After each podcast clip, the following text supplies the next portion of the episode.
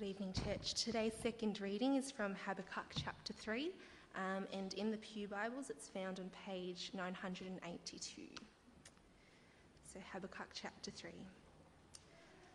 A prayer of Habakkuk the prophet Lord, I have heard of your fame, and I stand in awe of your deeds, O Lord. Renew them in our day, in our time make them known, in wrath remember mercy.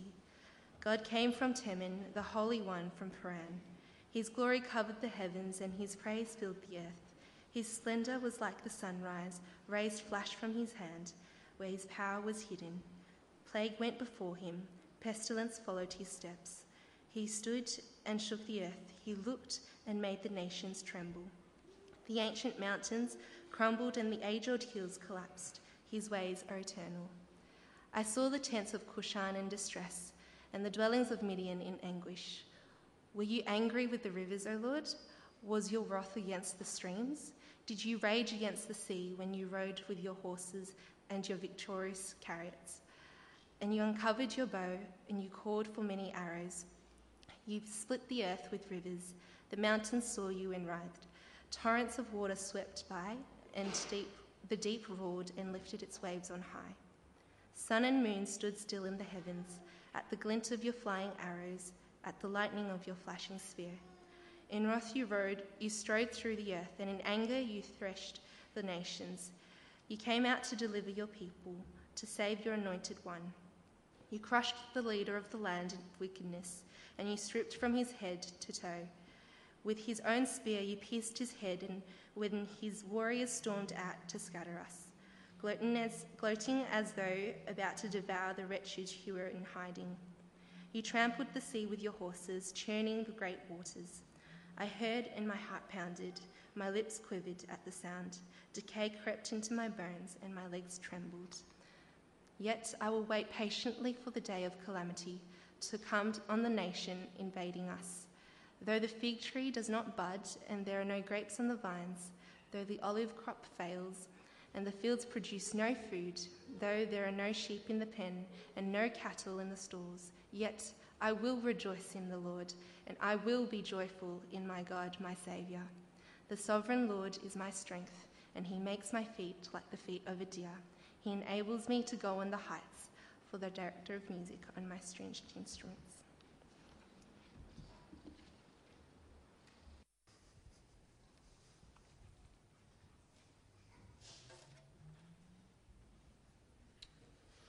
Well, good evening. Uh, it's nice to see you here. If I don't know you, if I haven't met you, my name is Ollie. I'm one of the student ministers here. Um, we're going to be speaking from Habakkuk, third chapter tonight. Uh, can I encourage you to keep your Bible open? So we're not interested in what I've got to say, we're interested in what God's got to say. So can I encourage you to keep your Bible open as we work through? Uh, I'm going to thank God for the time, and then we'll make a start. So let's pray. Dear Heavenly Father, we thank you for this time where we can come and hear your word. We ask that you'd pour out your Holy Spirit amongst us, that he'd be active and he'd be convicting and encouraging us from your word. And we ask that you help us to focus on this hot day. Uh, the temptation is to doze off in the heat. So we ask that you'd give us energy and you'd keep our minds sharp as we hear your word, as we listen to your word, and as we think about how we can apply your word. And we pray all of this in Jesus' name. Amen. Well, I want to introduce you to someone. Uh, this here is my family's dog, Zap. Uh, so he's a seven year old pug, and he absolutely loves food. So think about your favourite food, whatever it is that you kind of drool about and you just love and fantasize. However, you feel about that food is how he feels about all food. So he just absolutely loves food. And so I've used this, uh, this love for food to teach him to do stuff. I've taught him tricks.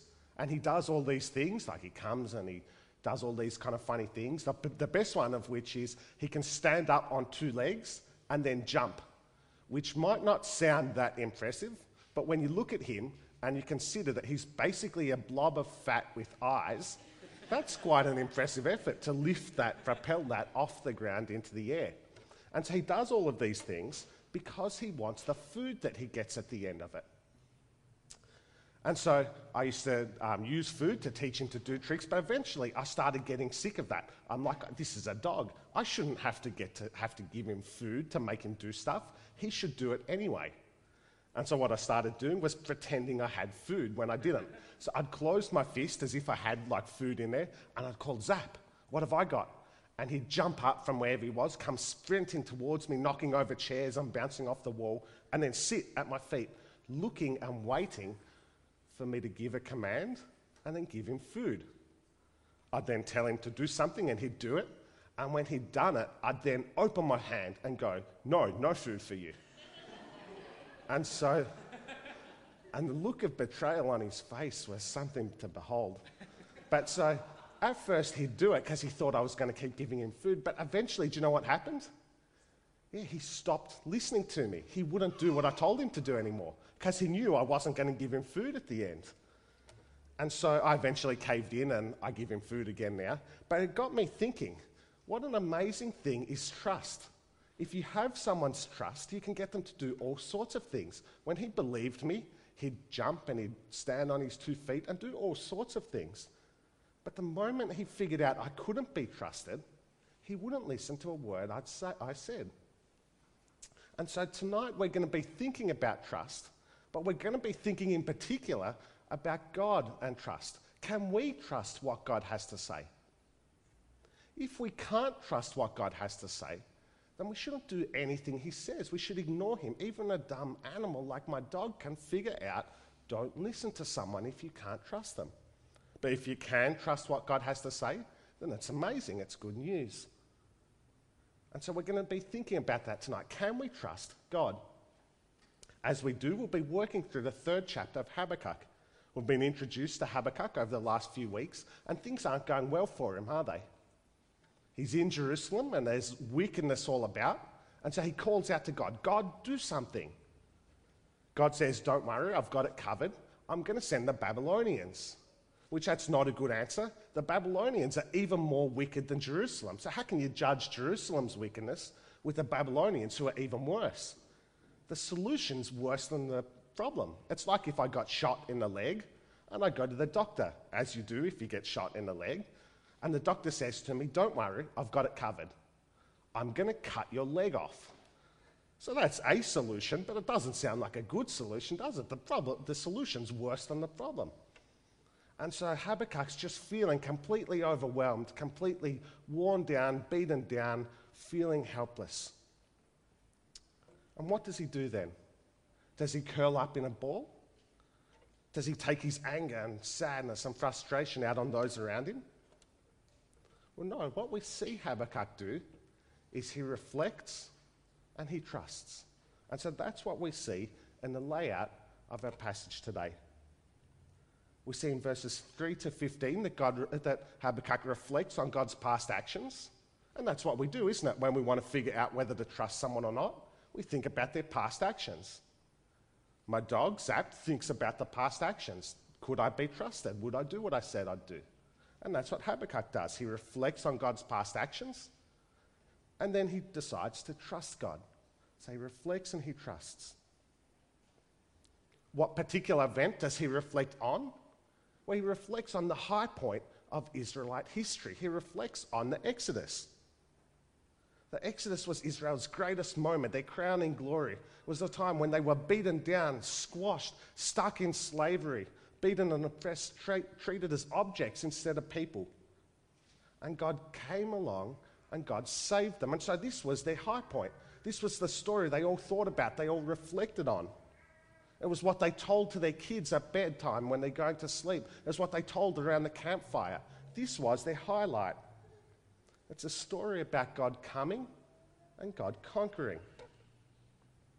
And so now, when Habakkuk is feeling as helpless and hopeless as the Israelites were in, a, in the Exodus, in the time of the Exodus, he reflects on their story and then he trusts God. And so it's a story about God coming. We see that in the third verse. Have a look at the third verse. God came from Teman, the Holy One, from Mount Paran. So Teman just means southland, and Mount Paran was associated with Mount Sinai, which was seen as God's home. So, in other words, what it's saying is God came from his mountain home. He comes out to save his people. And as we continue, we see that it's not just God that came, it's King God that came. This is kingly language. So God the King comes out to save his people. And so, what do we expect when we see a king, when a king or a queen or royalty comes? We expect big things to happen, don't we? There's kind of amazing things going on. There's uh, servants kind of scurrying all over the place. There's security guards. There's a big deal happening. And so that's what we see in the verses as we continue. Have a look at the second half of the third verse and then verse 4. His glory covered the heavens, and his praise filled the earth. His splendor was like the sunrise. Rays flashed from his hand where his power was hidden. So God's coming, and it's a big deal. He's shining like the sun in the sky. His praise fills the earth. There's people calling out, Praise to God. It fills the whole earth, and His glory covers the whole sky. This is a big deal. It's a bit like when Queen Elizabeth came to Melbourne. I don't know if anyone went and visited her when she came a few, I think it was a few years ago. But whether you did or not, my dad did last time she was here. So a long time ago, when he was just young, he went out and visited her. Uh, he was living in Essendon at the time, so he went out and stood along the streets, the local streets in Essendon, and there were thousands and thousands of people all just lined up along the streets wanting to see the Queen. I've got some, um, some photos of it. So here's some photos of when the Queen came. You can see it's quite a big deal, isn't it? People are kind of waving their hats, people are saluting, there's cars, there's horses, there's all sorts of things. There's so many people gathered to see the Queen. This is a big deal. And that's what it's like when God comes. But even more, if that's how much glory there is when the Queen comes to visit Melbourne, Australia, imagine the glory when the King of the world comes. The pomp and ceremony would have been incredible. And so that's what Habakkuk reflects on this amazing, powerful, glorious king who's coming to save his people. And who usually comes with a king? Well, they usually have attendants, don't they? People to go and do their bidding. But did you notice who God's attendants were in the passage? Have a look at verse 5. Plague went before him, pestilence followed his steps. Who are God's attendants? They're plague and pestilence, sickness. When King God, when God the King comes, his attendants are mighty, powerful things. And we saw that in Exodus, didn't we? God commanding plagues and pestilence. Because what's Exodus known for? It's the 10 plagues, isn't it? When God sent 10 plagues onto the Egyptians as punishment for them keeping his people in slavery. We see that in Exodus 7 to 11. There's a plague of locusts where swarms of insects come down and eat everything in sight. There's the plague of hailstones, where giant brick sized hailstones fell from the sky and decimated the land. And then there's the plague of darkness. Now, that might not sound that bad. You might think, oh, we get to just sleep in more. Hopefully, God sends a plague of darkness on Australia. But instead, if you're an Egyptian who worships the sun, what worse plague could there be than your God the sun disappearing for days on end it would have been a terrifying thing. God comes with mighty attendance. For God's people, this was, this was wonderful news. This is good news. Powerful God is coming to save us. And so that's why Habakkuk reflects on it. It's amazing good news. But if you're an Egyptian, imagine being an Egyptian when this powerful king comes to save his people who are not you. What a terrifying thing that would have been. And so that's what we see. We see the fear in verses 6 to 7. Have a look at 6 to 7. Even the mountains shake and crumble here. The hills collapse and the nations are terrified. Look at verses 6 to 7. He stood and shook the earth. He looked and made the nations tremble. The ancient mountains crumbled and the age old hills collapsed. But he marches on forever. I saw the tents of Cushan in distress, the dwellings of Midian in anguish. See, everything and everyone shakes when God comes. Nothing can stand in his way. The people are terrified. Who can stand in the way of a God who sends plagues, who stops the sun in the sky, who at his very presence the mountains shake and tremble? And we see this in Exodus, don't we? Exodus is a story filled with fear and trembling, people who are scared. The Egyptians are terrified. Their king, the Pharaoh, is terrified. The nations all about are scared. They don't want to let the Israelites in. Everyone is scared of this God who comes. Everyone is scared except for the Israelites because they're the ones he's come to save. And so that's why Habakkuk reflects on this. When God came, he came to save them. This is good, good news for them.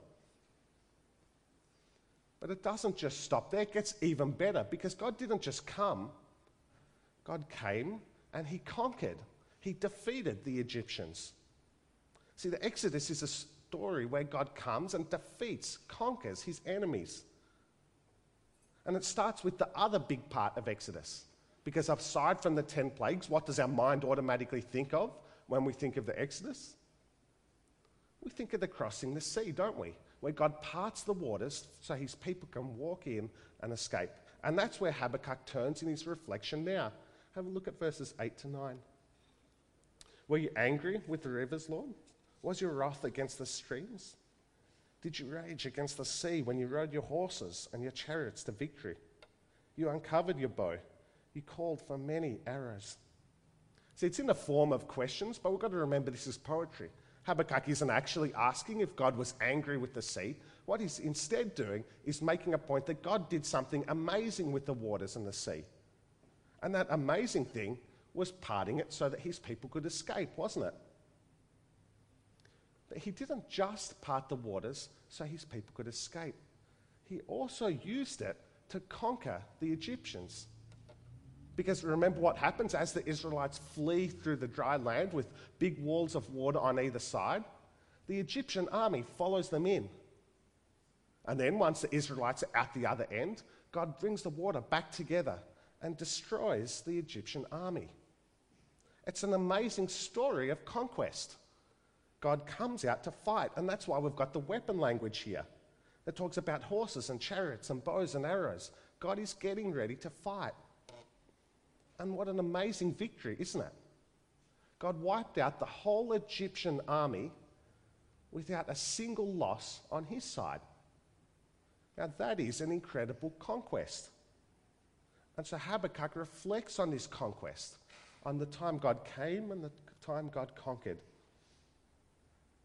And we see that the presence of this conquering king even impacts nature then, as Habakkuk continues to reflect. Look at verses 9 to 11. You split the earth with rivers, the, t- the mountains saw you and writhed. Torrents of water swept by, the, deeps, the deep roared and lifted its waves on high. Sun and moon stood still in the heavens at the glint of your flying arrows, at the lightning of your flashing spear. See, constantly through the story of Exodus, we see God using nature to defeat his enemies. There's the Red Sea, like we just saw, where he parts the water. There's the plague of darkness we thought about before, where God uses it to put fear into his enemies. He, remember, he turns the water to blood. He sends the hailstones, hailstones to destroy the enemy's food supply. This is a story where God uses nature to conquer his enemies. And then as we continue along in verses 12 to 13, we get this incredible picture of God the conqueror just strolling through the land at ease, defeating his enemies as he will. Have a look at verses 12 to 13. In wrath you strode through the earth, and in anger you threshed the nations. You came out to deliver your people, to save your anointed one. You crushed the leader of the land of wickedness. You stripped him from head to foot. See, God strides about there's no one that can fight against God, no one that can stand up to God, no one that can defeat God. It's like an adult fighting a kid, it's just not a fair competition. I remember one time when I was younger, a friend of my mum came over. I would have been about 15 or 16 at the time, and she brought her son with her, who would have been about 10 or so at the time. Uh, while the, the parents talked, the kids, me and this, her son, went out and played basketball outside. Now, unfortunately for this kid, I was a lot taller than him, and a lot bigger than him, and a lot stronger than him, and a lot better at basketball than him. And so it was an absolute demolition. I was like rejecting his shots and sinking all of mine, getting every single rebound, and there was nothing he could do. I was just too big for him. He couldn't fight against me. It was the most one sided basketball match I think I've ever seen. And even that is nothing compared to how one sided this fight is when God the King comes and God the King conquers. No one can stand against him.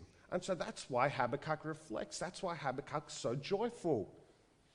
He remembers the time when God conquered their enemies. And as his reflection comes to an end in verses 14 to 15, he goes back to the parting of the sea, that big moment in the story of Exodus. Have a look at verses 14 to 15. With his own spear, you pierced his head when his warriors stormed out to scatter us, gloating as though about to devour the wretched who were in hiding. You trampled the sea with your horses, churning the great waves.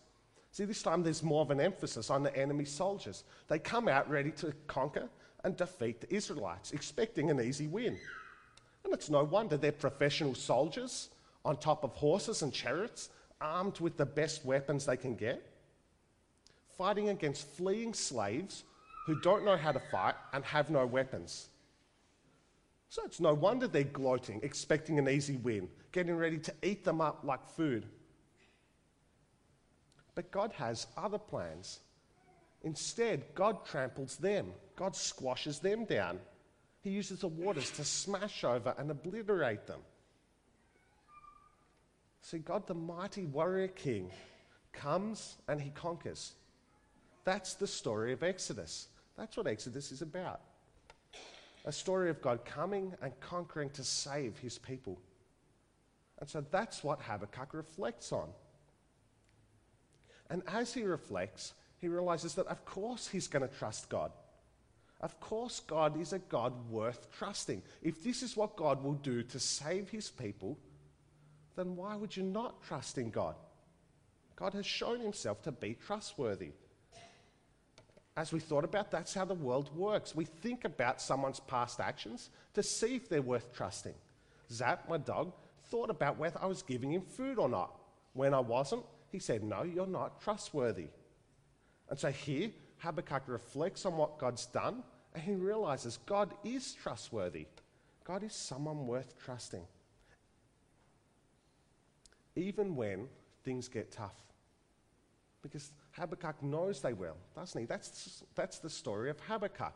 Chapters 1 and 2, we hear how bad things are going to get for the, for the people of Jerusalem. God is sending judgment. God is sending the wicked Babylonians to destroy them as punishment for their wickedness. War and pain and sadness are coming, and there's nothing Habakkuk can do to avoid it.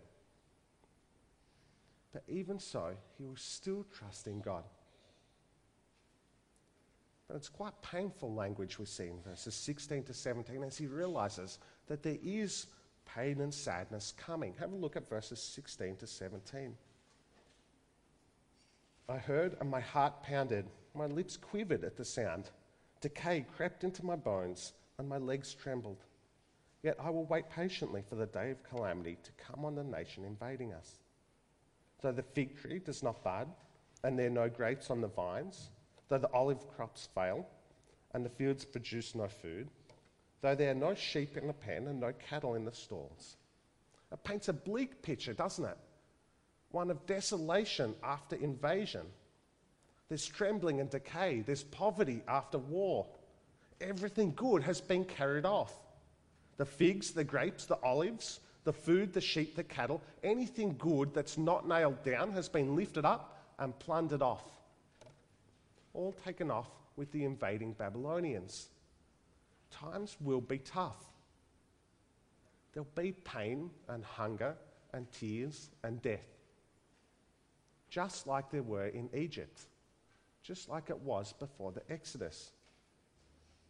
See, Habakkuk knows that these hard times are coming but he trusts God anyway. And so that's what we see in the beautiful language of verses 18 to 19. Yet I will rejoice in the Lord. I will be joyful in God my Saviour. The sovereign Lord is my strength. He makes my feet like the feet of a deer. He enables me to tread on the heights. See, Habakkuk's hopeful. He knows God and he knows what God's done. He knows that God's trustworthy. And so he rejoices in God, even though there's tough times coming. Even if he has nothing else, he still has God. Even when there's war and death and starvation, still Habakkuk will trust in God because he knows that God is trustworthy. And so that's why it ends with that wonderful picture of God being his strength. And he uses the language of even if he's up on a mountain about to fall off, he knows that God will keep his feet steady. God will keep him safe. God will take care of him. See, despite the hopelessness of the situation, despite the coming wars, the coming deaths, the coming starvation, despite the coming pain, still Habakkuk trusts God. He reflects on God and he trusts God. And I think it's the same for us. When life feels tough, when things don't seem fair, when we're struggling, we follow the pattern of Habakkuk. We reflect on God and we trust in God. What do I reflect on when I'm reflecting on God? Well, I can reflect on the time here where God came and conquered. I can reflect on the Exodus, which is my story too as one of God's family. So I can reflect on this time when God came and conquered and destroyed his enemies. Or I can reflect on other times when God has kept me safe and looked after me. When I was younger in the car, I was almost T boned by someone speeding through a red light. If that car had have hit me, I would literally be dead now. And so I can reflect on that. I can reflect on the time when God kept me safe, when God looked after me.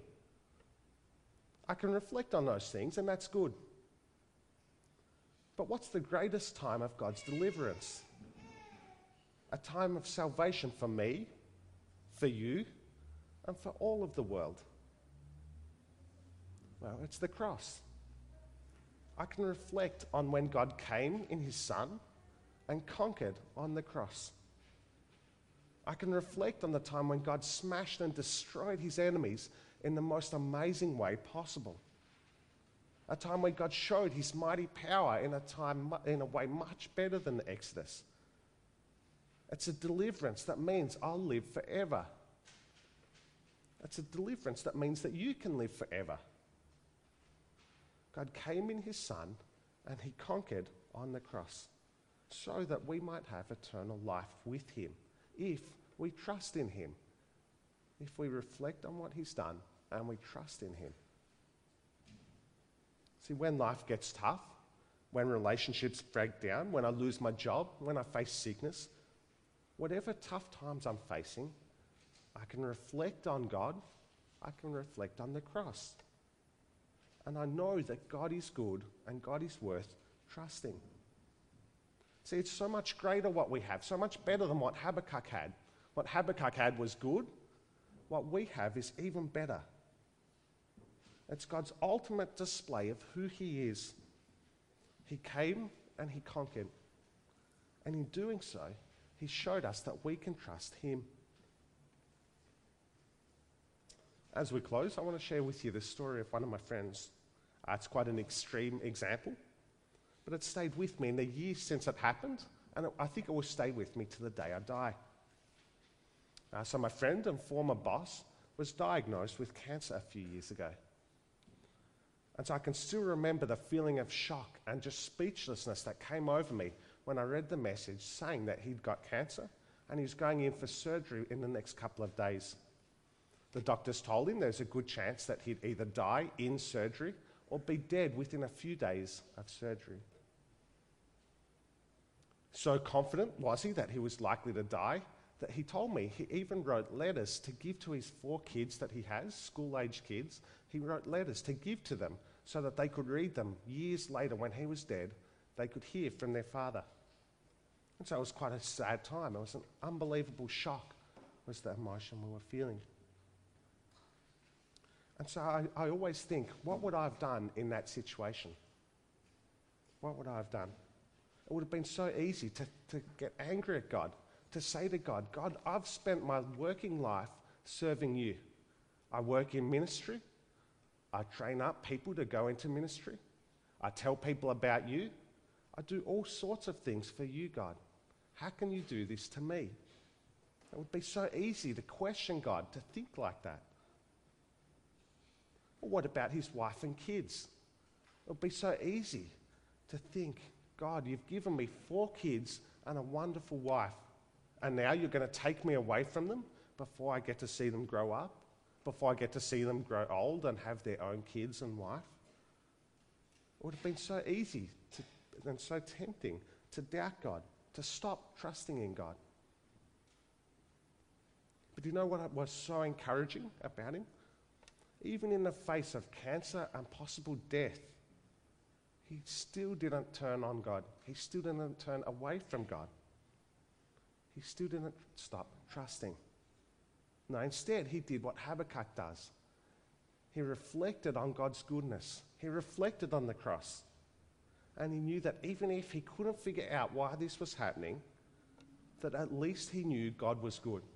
And at least he knew God was worth trusting. And so it stuck with me since then, and it will stick with me to the day I die. I don't think I'll ever forget it. And I pray that God would make me like that when I face tough times, that I would imitate my friend in the way he reflected and trusted God. That I would imitate Habakkuk in the way Habakkuk reflects and trusts God.